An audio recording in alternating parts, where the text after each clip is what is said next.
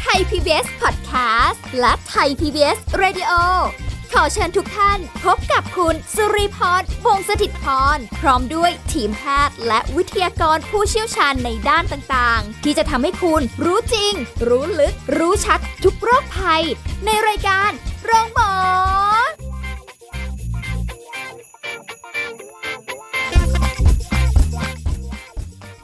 สวัสดีค่ะ คุณผู้ฟังคะขอต้อนรับเข้าสู่รายการโรงหมอทางไทย PBS Podcast ค่ะ พบกันเช่นเคยในช่วงเวลานี้กับสุริพรนะคะ แต่ก็ไม่ได้มาคนเดียว เดี๋ยวเราจะคุยกับผู้ช่วยศาสตราจารย์นายสัตวแพทย์ ดรธีรดิตรุ่งเรืองกิจไกรฝ่ายประชาสัมพันธ์และส่งเสริมภาพลักษณ์องค์กร คณะสัตวแพทยศาสตร์จุฬาลงกรณ์มหาวิทยาลัยค่ะ สวัสดีค่ะอาจารย์โอมค่ะสวัสดีครับผมโอ้โห วันนี้ที่เราจะคุยกันเรื่องนี้นี่นะคะ น่าสนใจมาก ๆ เลย เพราะเป็นเรื่องที่เกี่ยวกับเรื่องของอ่า การต้านอนุมูลอิสระ เอ๊ะ วันนี้แปลกนะ เราคุยกันนี่จะคุยเรื่องตัวเราหรือว่าเรื่องสัตว์เลี้ยงกันหรือเปล่าหรืออะไรยังไงนะคะ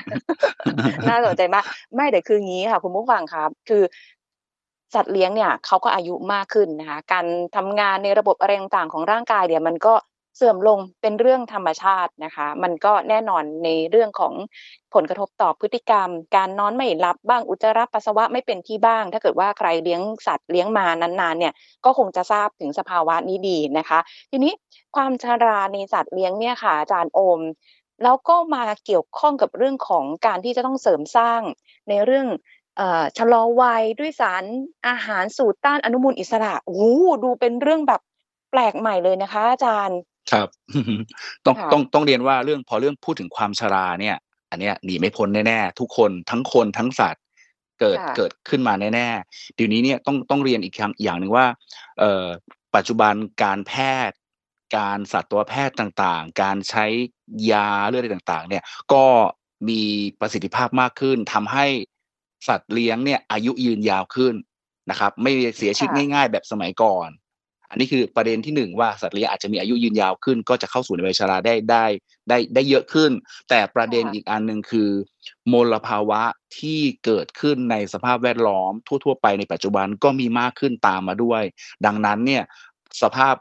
มลภาวะต่างๆ เหล่านั้นก็จะมีผลที่ทำให้เกิดความเสื่อมของเซลล์ต่างๆ ในร่างกาย รวมถึงการทำงานของอวัยวะต่างๆ ในร่างกายก็สามารถทำให้ผิดปกติไปได้ ดังนั้นพอพอจะบอกว่ามีอายุยืนยาวขึ้น มีสุขภาพแข็งแรงขึ้น ก็จะมีปัจจัยที่ทำให้หักล้างกันทำให้เสื่อมเร็วขึ้นด้วย นะครับอืมค่ะ เพราะฉะนั้นคือถ้าฟังไปฟังมาก็เหมือนกับของคนน่ะเนาะอาจารย์แบบว่าครับผมเราก็ต้องดูแลสุขภาพเราอะไรเงี้ยอย่างของคนนี่ก็อ่าแหละ เรามีอาหารการกินเอ่อเรามีเรื่องของการออกกำลังกายได้หรือว่าอะไรเงี้ย หรือว่าแบบมีสิ่งที่มาช่วยในเรื่องการเสริมสร้างสารต้านอนุมูลอิสระให้กับร่างกายของเราอะไรเงี้ย พอพูดคำว่าอนุมูลอิสระ อนุมูลอิสระ หลายคนอาจจะยังงงอยู่ เอ๊ะ คืออะไร อาจารย์อ่าพอจะอธิบายให้ฟังได้ไหมคะว่าอันเนี้ยคือจริงๆแล้ว ในความหมายในมุมมอง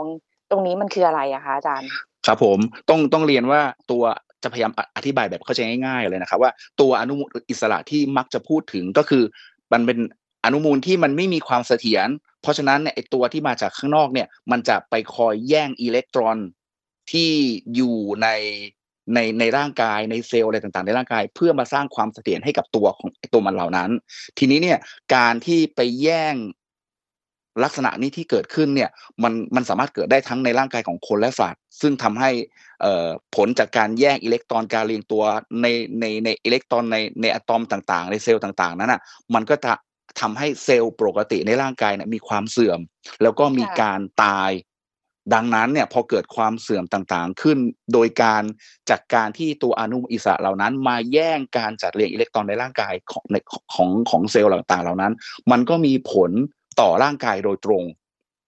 อืมนะครับ ซึ่งค่ะซึ่งมันก็ทำให้เกิดปัญหาที่เกิดขึ้นคือทำให้เกิดความเสื่อมทำให้เกิดความชราแล้วอย่างที่คุณสุริพรได้ได้เกรินไปตอนแรกว่า เวลาที่สุนัขที่มีเอ่อ การทำงานของร่างกายเสื่อมลงไปเนี่ยระบบต่างๆ ไม่ว่าจะเป็นเรื่องข้อต่อเรื่องการเสื่อมของสมอง แล้วก็อาจจะมีผลกระทบต่อพฤติกรรมต่างๆ อย่างเช่นที่บอกว่านอนไม่หลับในช่วงกลางคืน จากเดิมที่สุนัขเหล่านั้นเนี่ยเออนอนหลับสบายกลางคืนดี แต่พอช่วงเวลาที่มีความเสื่อมอะไรเกิดขึ้นแล้วเนี่ย นอนไม่ค่อยหลับมีค่ะเกิดการอันนี้จะคล้ายๆกับของในคนนะนะครับ มีการมีการนอนไม่หลับกลางคืน มีการ อาจจะอุจจาระปัสสาวะไม่เต็มที่มีกระปิดกระปอยทำอะไรผิดปกติ อาการต่างๆที่เกิดขึ้นเยอะๆเหล่านั้นเนี่ยมันอาจจะส่งผลให้ให้ความสัมพันธ์ระหว่างเจ้าของกับสุนัขเนี่ยมันมันมีมีความลดน้อยถอยลงไป เช่น สุนัขบางตัวอาจจะเบลอจนจำเจ้าของไม่ได้โอ้นะครับพฤติพฤติกรรมต่าง ๆ เรานี่แหละมันเกิดผลมาจากการที่ตัวการที่มีอนุมูลอิสระในร่างกายมันสูงขึ้น ที่ทำให้เกิดความเสื่อมของเซลล์ของสมองของอวัยวะต่างๆ ในร่างกาย ตรงนี้แหละครับ ที่มีความสำคัญ ต้องต้องเรียนว่า ในคนเราเนี่ยเรามีการใช้สารต้านอนุมูลอิสระ เพื่อชะลอวัยชะลอความเสื่อมมาค่อนข้างนานแล้ว แต่ว่าในสัตว์เลี้ยงเนี่ยอาจจะไม่ได้มีการกล่าวถึงมากเท่าไหร่ค่ะแต่ปัจจุบันเนี่ยก็จะเริ่มมีการใช้สารต้านอนุมูลอิสระเพื่อเข้ามาชะลอความเสื่อมของร่างกายเยอะขึ้นครับ ค่ะ อ๋อ ก็คือหมายความว่าเอาแหละ ด้วยความที่เอาจริง ๆ นะอาจารย์ขนาดแบบเป็นคนเลี้ยงสัตว์เองเนี่ยบางทียังไม่ไม่รู้เลย ว่ามีตรงจุดนี้อ่าพอมีเรื่องของการที่ใช้สารต้านอนุมูลอิสระเนี่ย อ่าแน่นอนก็เป็นเรื่องของอาหารหรืออะไรเงี้ยก็เหมือนกับของคนค่ะคุณผู้ฟังใช่ครับที่เราก็ต้องกินอาหารดีๆ เพื่อสุขภาพ ยิ่งถ้าเกิดว่าเอ่อช่วยชะลอความเสื่อมของร่างกายได้นะคะหรือว่าเสริมภูมิคุ้มกันในร่างกายได้อะ ก็เชื่อว่าหลาย ๆ คนน่าจะมีความสนใจ เพราะว่ามันมันมันก็สำคัญนะคะ อาจารย์เท่าที่ฟังดูแล้วเนี่ย ครับ ผมเพราะว่าสารต้านอนุมูลอิสระเนี่ยมันมีความสำคัญต่อสุขภาพต่อร่างกายในหลาย ๆ ด้านด้วยกันเลยนะครับค่ะไม่ว่าจะเป็นการช่วยช่วยในการชะลอชะลอความแก่ใช้คำตรงๆเลยว่าชะลอความชราชะลอความแก่ แล้วก็ค่ะ ช่วยป้องกันแล้วก็รักษาโรค อย่างเช่นโรคสมองเสื่อมโรคผิวหนังอักเสบ หรือว่าภูมิแพ้ต่างๆ ตัวสารต้านอนุมูลอิสระก็เข้ามาช่วยในตรงตรงจุดนั้น นอกจากนี้ก็ยังช่วยเสริมประสิทธิภาพในการการสร้างภูมิคุ้มกันในร่างกายนะครับเพื่อตอบสนองต่อไม่ว่าจะเป็นวัคซีนหรือว่าความแข็งแรงของเรื่องกระดูกข้อต่อกล้ามเนื้อสภาพผิวหนัง ช่วยเสริมสร้างแล้วก็ลดภาวะของการอักเสบ ช่วยป้องกันเกี่ยวกับเรื่องโรคหัวใจโรคเบาหวานโรคมะเร็ง ซึ่งโรคต่างๆ หรือสิ่งต่างๆ ที่ได้กล่าวมาเนี่ยมันเกิดจากการเสื่อมของร่างกาย ซึ่งอาจจะเกิดจากเสื่อมตามวัยหรือเสื่อมจากการที่มีสารอนุมูลอิสระเข้าไปแย่งการจับของเซลล์ต่างๆ ในร่างกายตรงนั้นด้วยครับค่ะ เท่าที่ฟังดูนี่เรากำลังคุยเรื่องของสัตว์เลี้ยงอยู่นะคะคุยเรื่องเพราะฉะนั้นประยุกต์มาใช้ในคนได้เลยนะครับ ประยุกต์จากในคนจริงๆมาใช้ในสัตว์เลี้ยง แล้วก็ประยุกต์จากสัตว์เลี้ยงมาใช้ในคนได้ด้วย ได้ได้ได้ทั้งสองสองทางนะคะ ทีนี้อาจารย์คะแบบก็ไม่รู้ว่าเราจะไปเสริมสร้างสารต้านอนุมูลอิสระให้กับสัตว์เลี้ยงของเรายังไงให้เหมาะสมคือแบบเดาไม่ถูก เอ๊ะ เราต้องไปหาซื้ออาหารที่แบบดีๆ เลยไหมแพงๆเลยหรือเปล่า อันนั้นจะช่วยเสริมสร้างไหมอืมไม่รู้เลยค่ะอาจารย์เลือกไม่ถูกฮะอย่างอย่างที่คุณสุริพรได้ได้กล่าวไปแล้วนะครับว่าสารต้านอนุมูลอิสระที่ที่ใช้กันในปัจจุบันเนี่ย เดี๋ยวนี้มันก็จะมีการเป็นการเสริมลงไปในอาหาร หรืออาจจะให้กินต่างหาก ส่วนใหญ่แล้วก็จะเป็นพวกวิตามินต่างๆ วิตามิน E B ซีลีเนียมกรดไขมันโอเมก้าซึ่งสิ่งที่ต่างๆที่ได้กล่าวมาเนี่ยก่อนหน้านั้นเนี่ยนะครับ เราก็จะมีการเสริมเข้าไปในอาหาร อาหารค่ะที่มีคุณภาพอาหารสำเร็จรูปที่มีคุณภาพสำหรับสัตว์เลี้ยงมาระยะเวลาหนึ่งแล้วล่ะ เพียงแต่ว่าบางครั้งเนี่ยการเลือกอาหารการให้อาหารต่างๆ ที่เราใช้มันอาจจะไม่มันอาจจะไม่ได้มีตัวตัวสารเหล่านั้นเพียงพอไม่ได้มีวิตามินอะไรต่างๆ เหล่านั้นเพียงพอก็อาจจะต้องมีการเสริมเพิ่มขึ้นนะครับอ๋อซึ่งค่ะซึ่งในการการใช้สารต้านอนุมูลอิสระสำหรับสัตว์เลี้ยงเนี่ยในปัจจุบันเนี่ยเราจะใช้ใช้ประมาณสองแบบด้วยกัน คือชนิดแรกคือช่วยแบบเอ่อ ใช้เพื่อการชะลอความแก่นะครับ เป็นตัวอาหารที่เสริมเป็นเป็นเม็ดเลย เพิ่มจากอาหารที่ที่กินตามปกติ เช่น ปกติกินอาหารต่างต่างต่างต่าง ๆ เหล่านี้ไปแล้วในแต่ละมื้ออะคุณหมอก็จะมีการแพลนว่าอะน่าจะต้องให้อาหารเหล่านี้เติมเข้าไปเสริมเข้าไปเพื่อช่วยลดลดแล้วก็ชะลอความแก่ความชราให้ให้ให้มาช้าลงชะลอความเสื่อมให้มันช้าลง แต่บางค่ะครั้งเนี่ยอีกแบบหนึ่งก็คือหวังผลในการรักษาโรคเลย ซึ่งลักษณะแบบเนี้ยจะเป็นอาหารเสริมที่ผสมวิตามินบางตัวลงไปด้วยอย่างที่ที่เรียนไปแล้วว่ามีวิตามินอ e, ีมีบีมีซีลีเนียมอะไรต่างๆกรดไขมันโอเมก้าสามหกเก้าเพื่อเพื่อใช้ในการควบคุมในการหวังผลในการรักษาโรคหลาย ๆ โรคไม่ว่าจะเป็นโรคค่ะผิวหนังโรคข้อเสื่อมโรคหัวใจเบาหวานอะไรต่างๆ ซึ่งตรงนี้เนี่ยทั้งสอง ทั้งสองวิธีเนี่ยควรจะต้องอยู่ในการดูแลของสัตวแพทย์ เพราะว่าจะต้องมีการควบคุมมีการคำนวณตามน้ำหนักของสัตว์เลี้ยงที่จะต้องได้รับในแต่ละแต่ละตัวด้วยครับผมอ๋ออ๋อไม่น่าล่ะคือเคยเห็นเห็นเอ่อคลิปค่ะอาจารย์ว่าเอ่อมีสุนัขบางตัวอ้วนมากเลยค่ะ แล้วก็อ่าต้องทำการลดน้ำหนักหรืออะไรแบบเนี้ยก็จะต้องให้สัตวแพทย์น่ะแนะนำถึงเรื่องของภาวะโภชนาการของเขาว่า กินอะไรได้อะไรไม่ได้หรืออะไรอย่างเงี้ย ต้องแบบมีการคำนวณเพื่อให้เขาน้ำหนักลดลงให้ได้ จะได้ใช่ไม่ครัเป็บนอันตรายอืมใช่ครับแบบเพราะเพราะใช่ก่อนไหหมน้านั้น ก่อนหน้านั้นเราอาจจะไม่ได้สังเกตเท่าไหร่ไงครับ ก็คือเออโอเคค่ะเรามีอาหารให้เราก็ให้ไปก็เขากินได้เราก็มีความสุขเขากินมากเราก็แฮปปี้ว่าเขากินได้ โดยที่ค่ะบางทีเราอาจจะไม่ได้คุมว่าอาหารที่เราให้น่ะมีคุณภาพเพียงพอหรือเปล่า หรือปริมาณที่ให้เนี่ยมันเยอะเกินไปหรือเปล่า บางอย่างได้บางอย่างมากเกินไป ได้บางอย่างน้อยเกินไป มันก็มีผลเสียกับตัวสุนัขแต่ปัจจุบันเนี่ยอาจจะต้องมีการควบคุมมีการพิจารณาตรงนั้นมากขึ้น คุณหมอก็จะเป็นอีกอีกอีกบุคคลหนึ่งที่ช่วยในการประเมินแล้วก็คำนวณว่าเขาควรจะได้รับมากน้อยขนาดไหน เพราะฉะนั้นอยู่เนี้ยคุณหมอที่ดูแลเรื่องเกี่ยวกับ โภชนะบำบัดเรื่องเกี่ยวกับอาหารเกี่ยวกับการการเอ่อดูแลสุขภาพของสัตว์เลี้ยงตัวเนี้ยจะจะมีมีมากขึ้น มีการเอ่อคำนวณมีการอะไรต่างๆ มากขึ้น แล้วก็จะอืมจะปรึกษาได้ง่ายขึ้นตามคลินิกทั่วๆไปด้วยครับ ค่ะโอ้โฮอันนี้ก็เรียกได้ว่าเป็นอีกส่วนหนึ่งสำหรับกรณีที่สัตว์เลี้ยงของเราอาจจะมีปัญหา เอ๊ะแต่แมวมีปัญหาเหมือนสุนัขไหมคะ?เหมือนถ้าแบกับนในครับเรื่องมีอ๋อเหมืมีอนปัญกัหานเหมือนกันครับเพราะสัตว์เลี้ยงตอนนี้ต้องต้องเรียนว่า ไม่ว่าจะเป็นคน ไม่ว่าจะเป็นสุนัขไม่ว่าจะเป็นแมวก็มีโอกาสเกิดปัญหาเหล่านี้ได้ค่อนข้างเยอะค่ะเดี๋ยวเนี้ยอ๋อผลิตภัณฑ์เสริมอาหารต่างๆ ในคนถึงได้มีมาก ตามช่องช่องทางออนไลน์ต่างๆ จะมีขายกันเยอะเลย ค่ะบางแต่ทีจะเลืเป็อกนไม่ของถูคกนเลยค่ะใช่แต่ในสัตว์เลี้ยงก็จะเริ่มมีมากขึ้นครับเดี๋ยวเนี้ยเพราะว่าค่ะคนส่วนใหญ่ก็นอกจากจะห่วงตัวคนแล้วก็ยังห่วงสัตว์เลี้ยงด้วย อืครับ ม เพราะฉะนั้นกลายเป็นว่า เรื่องของอาหารนะคะ อันนี้ก็คงต้องย้ำเตือนคุณผู้ฟังอีกส่วนหนึ่งเหมือนกัน เพราะว่าหลายคนด้วยความรักสุนัข รักสัตว์เลี้ยงของเราเนาะอาจารย์ แบบเรากินอะไรอร่อย เราก็คิดว่า เอาแหละ เอ่อ สุนัขของเรา แมวของเราเขาคงจะชอบแบบเรา นะคะ แล้วก็แบบแบ่งปัน บางทีก็เป็น อ่า ไก่ย่างบ้าง หรืออา แบบทออะบางด ที เออ ไอตงไอติมมีแบ่งให้ ช็อกโกแลตเอย อะไรเอย อะไรอย่างเงี้ย อันเนี้ยก็ไม่ได้จะเหมาะสมกับสัตว์เลี้ยงนะ ต้องใชระวังที่เรา่เคยคุยกันเนาะอาจารย์ใช่เนาะครับ ใช่ครับ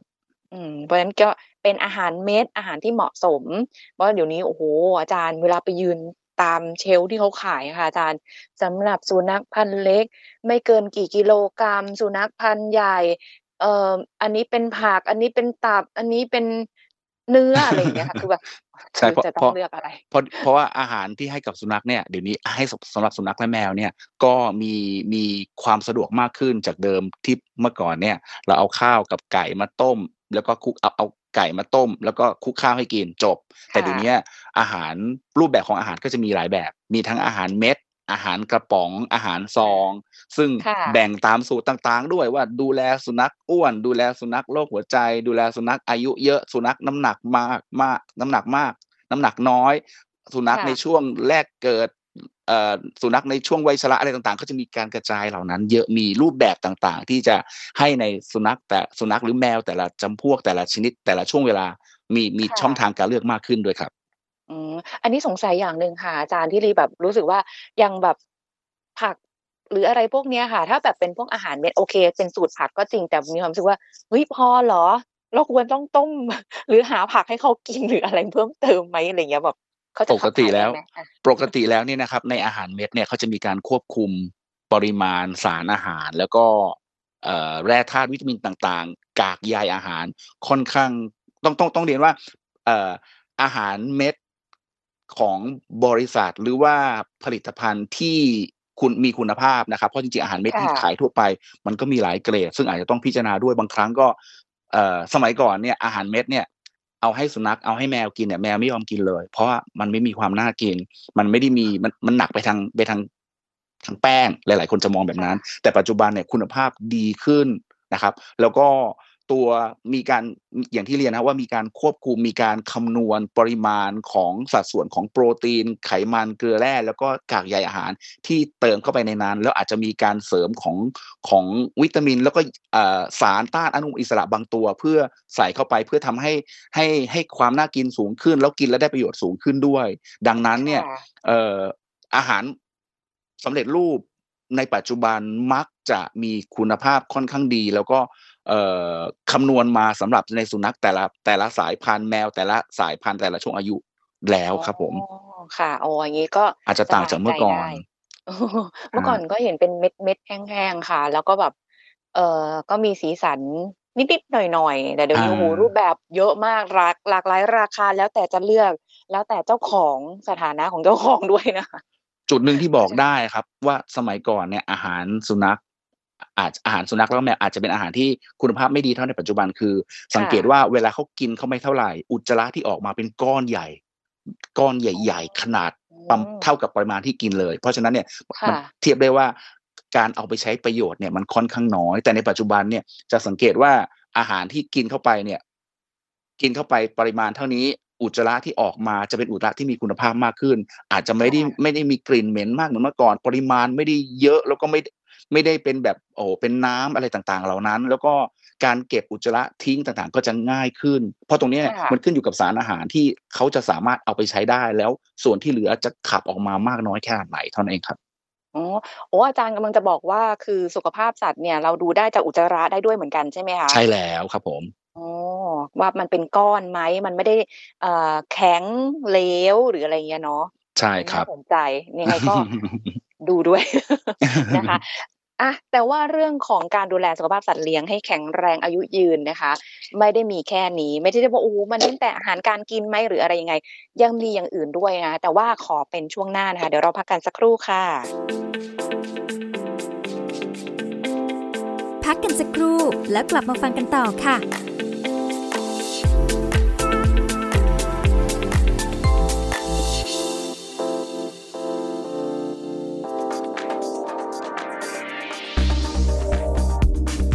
คุณผู้ฟังครับการป้องกันตนเองให้ห่างไกลจากโรคหลอดเลือดนั้น วิธีที่ดีที่สุดก็คือการเลิกสูบบุหรี่ ซึ่งสามารถลดอัตราการเกิดโรคและลดอัตราการเสียชีวิตได้นะครับ การปรับเปลี่ยนวิธีการดำเนินชีวิตได้ สามารถปรับเปลี่ยนได้ดังนี้นะครับหนึ่งก็คือปรับพฤติกรรมการกินให้เหมาะสม เลือกกินอาหารที่ดีต่อสุขภาพ เน้นรับประทานอาหาร ผลไม้ให้หลากหลายมากขึ้น รวมถึงลดอาหารที่มีรสหวานจัดเค็มจัด 2. ออกกำลังกายอย่างสม่ำเสมอประมาณ 30 นาทีต่อวัน 3. นอนพักผ่อนให้เพียงพอ 4. หลีกเลี่ยงความเครียด 5. งดการสูบบุหรี่และงดดื่มเครื่องดื่มแอลกอฮอล์ทุกชนิด 6. ตรวจสุขภาพอย่างน้อยปีละหนึ่งครั้ง อีกทั้งหากพบว่าตนเองนั้นมีอาการบ่งชี้นะครับก็ให้รีบไปโรงพยาบาลเพื่อให้แพทย์ทำการวินิจฉัย และรับการรักษาอย่างทันท่วงทีและถูกต้องด้วยนะครับ ขอขอบคุณข้อมูลจากนายแพทย์สมศักดิ์อากาศินอธิบดีกรมการแพทย์ ไทย PBS Radio วิทยุข่าวสารสาระ เพื่อสาธารณะและสังคม คุณกำลังฟังรายการโรงหมอ รายการสุขภาพเพื่อคุณจากเราเอาละค่ะคุณผู้ฟังคะกลับมาพูดคุยกันต่อนะคะ ถึงเรื่องของการดูแลสุขภาพสัตว์เลี้ยงของเรานะคะ จะชะลอวัยกันยังไง โดยอาหารต้านอนุมูลอิสระเราคุยกันไปแล้วเมื่อสักครู่นี้นะคะ แต่ก็ต้องมีปัจจัยอื่น ๆด้วยนะคะ คุณผู้ฟังที่จะทำให้ สุขภาพสัตว์เนี่ยแข็งแรงอายุยืนยาวนะคะอะถ้างั้นคงต้องขอคำแนะนำจากอาจารย์โอม เพราะว่าเราอยากจะให้สัตว์เลี้ยงของเราค่ะอาจารย์ อันเป็นที่รักของเรานะคะ มีอืมอายุที่แบบอยู่กับเราไปนานๆอะ คือเข้าใจใช่คครับนที่เขาเลี้ยงเลยเนาะเพราะว่าแบบเวลาที่เขาเสียชีวิตไปหรืออะไรเงี้ยโอ้โหทำใจยากเหมือนกันนะ ใช่ครับ เพราะว่าเดี๋ยวนี้เนี่ย สสัตว์เลี้ยงเนี่ยเหมือน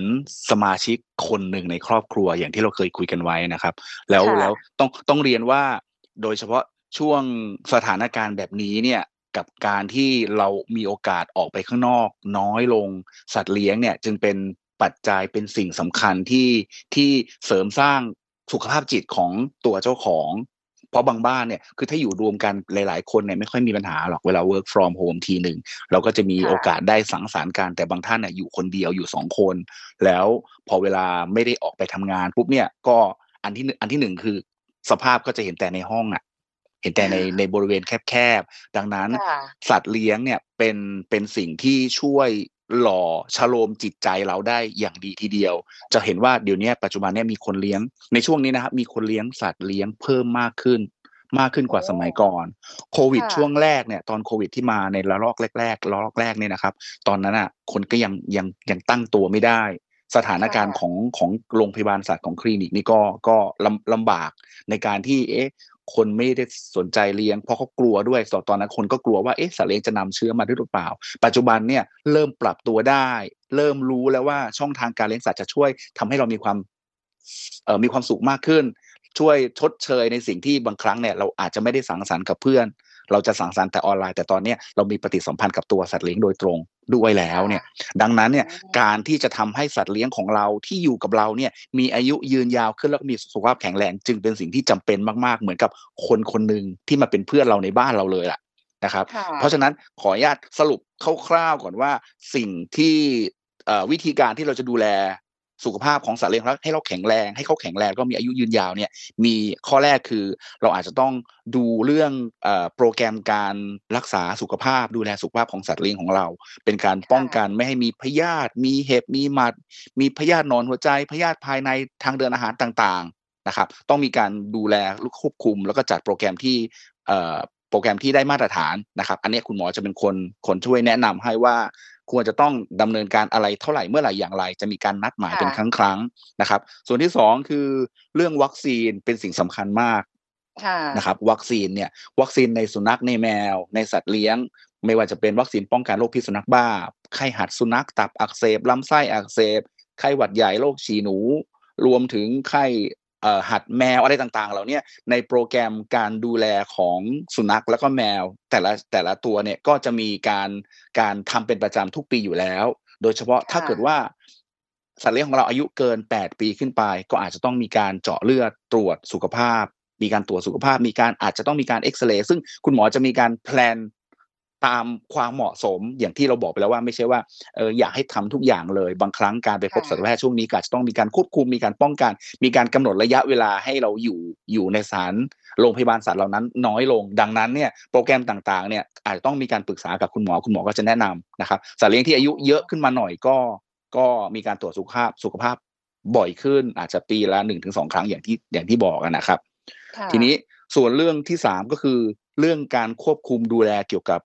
น้ำหนักของสัตว์เลี้ยงตรงนี้สำคัญนะครับ เหมือนกับว่าเราอาจจะต้องมีการออกกำลังมีการออกกำลังทั้งตัวเรา แล้วก็ทั้งตัวสัตว์เลี้ยงเราด้วย เวลาทำก็คงทำไปด้วยกันเลย เราก็จะได้ได้เป็นการป้องกันเรื่องความอ้วน เพราะว่าความอ้วนเนี่ยมันก็เป็นสาเหตุของโรคภัยต่างๆ ในสัตว์เลี้ยงแล้วก็ในคนนะครับ ไม่ว่าจะเป็นโรคหัวใจ โรคความดันโลหิตสูง เรื่องเกี่ยวกับ ผิวหนังทำให้กาดอาจจะมีปัญหาเรื่องการหายใจลำบาก มีโอกาสเกิดโรคเบาหวาน แล้วก็โรคความเสื่อมของตับการทำงานของตับไขมันพอกตับเหมือนในคนอะมีโอกาสเกิดได้ทั้งนั้นเลยนะครับ อันนี้เรื่องความอ้วน ข้อนี้แบบว่าไม่ทันนะคะ เจ้าของอะบอกว่า เพราะฉะนั้นมองในแง่หนึ่งคือเราจะได้เอาข้อนี้เนี่ยที่เรามาใช้ดูแลสัตว์เลี้ยงเนี่ยเป็นการบังคับตัวเราให้เราทำไปด้วยเลย อันนี้มองในแง่ในแง่ดี นะฮะส่วนส่วนข้อที่สี่นะครับข้อข้อที่สี่ที่อยากจะแนะนำเลยก็คือว่าการเลือกอาหารนะครับ การเลือกอาหารให้เขากินเนี่ยไม่ว่าเราจะทำอาหารเองหรืออาหารสำเร็จรูปเนี่ยเราอาจจะต้องพิจารณาให้สารอาหารที่มีความครบถ้วน มีความสมดุลกันในเรื่องของแร่ธาตุแล้วก็เอ่อเอ่อหมวดหมู่ต่างๆของของสารอาหารในร่างกาย ให้สารสารอาหารที่จะจะทำให้เขากินเนี่ยให้มันมีความครบถ้วนมีความสมบูรณ์ แล้วก็อาจต้องพิจารณาถึงเรื่องช่วง อายุแล้วก็วัยของสัตว์เลี้ยงของเราว่าอยู่ในช่วงเด็กน้อย ช่วงวัยวัยวัยหนุ่มสาวหรือว่าวัยชรานะครับ แล้วก็ดูในปริมาณที่ค่อนข้างควบคุมด้วยว่าต้องต้องให้กินให้พอดีฮะในในถ้าเป็นอาหารสำเร็จรูปเขาจะมีตัวกำหนดว่าโอเค วันหนึ่งควรจะได้รับประมาณเท่านี้เท่านี้กรัมต่างๆ อะไรอะไรต่างๆ เหล่านั้น แล้วก็ที่สำคัญเนี่ยเอ่อ การการเลือกอาหารหรือว่าการเสริมสร้างการต้านอนุมูลอิสระก็มีความจำเป็นที่เกี่ยวข้องกับการให้อาหารของเขาด้วยนะฮะถ้าเราดูแลเรื่องสี่สี่เรื่องหลักๆ เหล่านี้ได้ผมคิดว่าน่าจะเป็นประโยชน์ แล้วก็ทำให้สัตว์เลี้ยงของเราเนี่ยมีสุขภาพแข็งแรง แล้วก็อยู่กับเราไปได้นานๆครับ อืมกำลังนึกเลยค่ะอาจารย์ว่าถ้าแบบนี้เนี่ยเราดูแลสุขภาพตัวเราดีอย่างไร แล้วถ้าเกิดว่าเรามีสัตว์เลี้ยงอยู่ไม่ว่าจะเป็นสุนัขหรือแมว หรือจะเป็นสัตว์อื่น ๆ อย่างกระต่ายหรืออะไรก็แล้วแต่ที่เราจะเลี้ยงอะนะคะ เราก็ต้องดูแลเขาให้ดีเหมือนกับที่เราดูแลตัวเองเนาะอาจารย์ ถูกต้องเลยครับ ถูกต้องเลยครับ ผม อันนี้สำคัญมากเราเราดูแลตัวเราดูแลสัตว์เลี้ยง ให้เหมือนกับดูแลตัวเรา เพราะบางทีอาจจะมองว่าเราดูแลสัตว์เลี้ยงให้ดีเหมือนกับที่เราจะต้องปรับมาใช้ในตัวเราด้วย เพราะฉะนั้นเนี่ยตรงนี้แหละ ได้ประโยชน์ทั้งตัวเจ้าของแล้วก็สัตว์เลี้ยงทั้งคู่เลยนะครับ ค่ะ คือบางคนอาจจะบอกว่า อ๋อ ก็ปล่อยๆอะ เขาก็อยู่ได้นี่ ไม่เห็นจะเจ็บป่วยเลยหรืออะไรอย่างเงี้ยบางทีเจ็บป่วยแต่ไม่ทราบ ไม่แสดงอาการ เพราะว่าของเขาพวกสัตว์เลี้ยงหลาย ๆ หลาย ๆ ตัว หลาย ๆ สัตว์เลี้ยงหลาย ๆ ท่าน อาจจะมีความทน มีการไม่แสดงออก คือถ้าตัวไหนที่ขี้อ้อนเนี่ยก็จะเห็นชัดนะ โอ้ยจริง ๆ แล้วเดินแค่ยังไม่ทันอะไรเลย ก็แสดงอาการเจ็บให้เห็นแบบชัดเจนทั้ง ๆ ที่โดนนิ้วสะกิดนิ้วก้อยของเจ้าของสะกิดไปนิดนึงก็โอดค่ะโอยให้เห็นไอ้อย่างนั้นอะ มีอะไรนิดนึงเราก็สังเกตได้ง่ายแต่หลาย ๆ ตัวเนี่ยไม่แสดงอาการอาการอืมบางทีบางตัวเนี่ยปวดท้องแสดงอะไรแต่ก็ไม่ได้ไม่ได้แสดงอาการอะไรต่างๆ ให้ให้เราเห็นเราอาจจะต้องต้องใช้การสังเกตมากขึ้นกว่ากว่าค่ะกว่าตัวอื่นๆนะครับอืมแต่เชื่อแหละค่ะ อาจารย์โอมว่าไม่ว่าเราจะเลี้ยงแบบโอ้โหแบบประคบประหงมดูแลอย่างดีสมาชิกในบ้าน หรือว่าเลี้ยงกันแบบอ่าก็ทั่วไป เลี้ยงอยู่บริเวณบ้านเขาก็จะอะไรอะไรก็ก็เป็นเรื่องของเขาแต่เชื่อว่าในใจของคนที่เลี้ยงเนี่ย นะคะ ครับ รักทุกคนแหละ ไม่งั้นคงไม่เลี้ยงหรอกเนอะอาจารย์ใช่ป่ะถูกต้องเลยครับ ฝากค่ะ ฝากไว้นิดนึงอะครับ ว่าว่าการการเสริมอาหารในเอ่ออาหารที่มีการเติมสารต้านอนุมูลอิสระเนี่ย อาจจะต้องเราจะต้องดูแลอย่างเหมาะสมนะครับ ปริมาณที่จะให้อะไรต่างๆ คงต้องปรึกษาสัตวแพทย์นิดนึงเพราะว่าถึงแม้ว่ามันจะมีประโยชน์กับสัตว์ในทุกช่วงวัยนะครับ ทั้งในสัตว์ปกติ ทั้งในสัตว์ที่ป่วย หรือว่าจะช่วยในการลดการอักเสบมีการชะลอความเสื่อมของร่างกาย รวมถึงให้การตอบสนองต่อภูมิคุ้มกันอะไรต่างๆ ดีดีขึ้นขึ้นเนี่ยความเหมาะสมความสมดุลของของสิ่งต่างๆ ที่เขาได้รับเนี่ยมันมีความจำเป็นนะครับ อาจจะขอฝากว่าแนะนำว่าให้ลองปรึกษาสัตวแพทย์ประจำตัวของของสัตว์เลี้ยงของเขาเหล่านั้น นิดนึงว่าเขาควรจะได้ต้องได้รับปริมาณเท่าไหร่เพียงพอขนาดไหน ถึงจะค่ะเป็นช่วงที่สมดุลสมดุลที่สุดนะครับ ค่ะนะอันนี้ก็เป็นคำแนะนำดีๆที่เราวันนี้ฝากไว้จากอาจารย์โอมด้วยนะคะขอบคุณอาจารย์โอมค่ะครับขอบคุณครับ สวัสดีครับค่ะสวัสดีค่ะ หมดเวลาแล้วกับรายการโรงหมอไทย PBS Podcast นะคะ พบกันใหม่ครั้งหน้า สวัสดีค่ะ แชร์ พูด บอกต่อ กับรายการโรงหมอได้ทุกช่องทางออนไลน์ เว็บไซต์ www.thaipbspodcast.com แอปพลิเคชัน Thai PBS Podcast Facebook Twitter Instagram ไทย PBS Podcast และฟังได้มากขึ้นกับพอดแคสต์โรงหมอ ที่ Apple, Google, Spotify, SoundCloud และ Podbean ทุกเรื่องทุกโรคบอกรายการโรงหมอ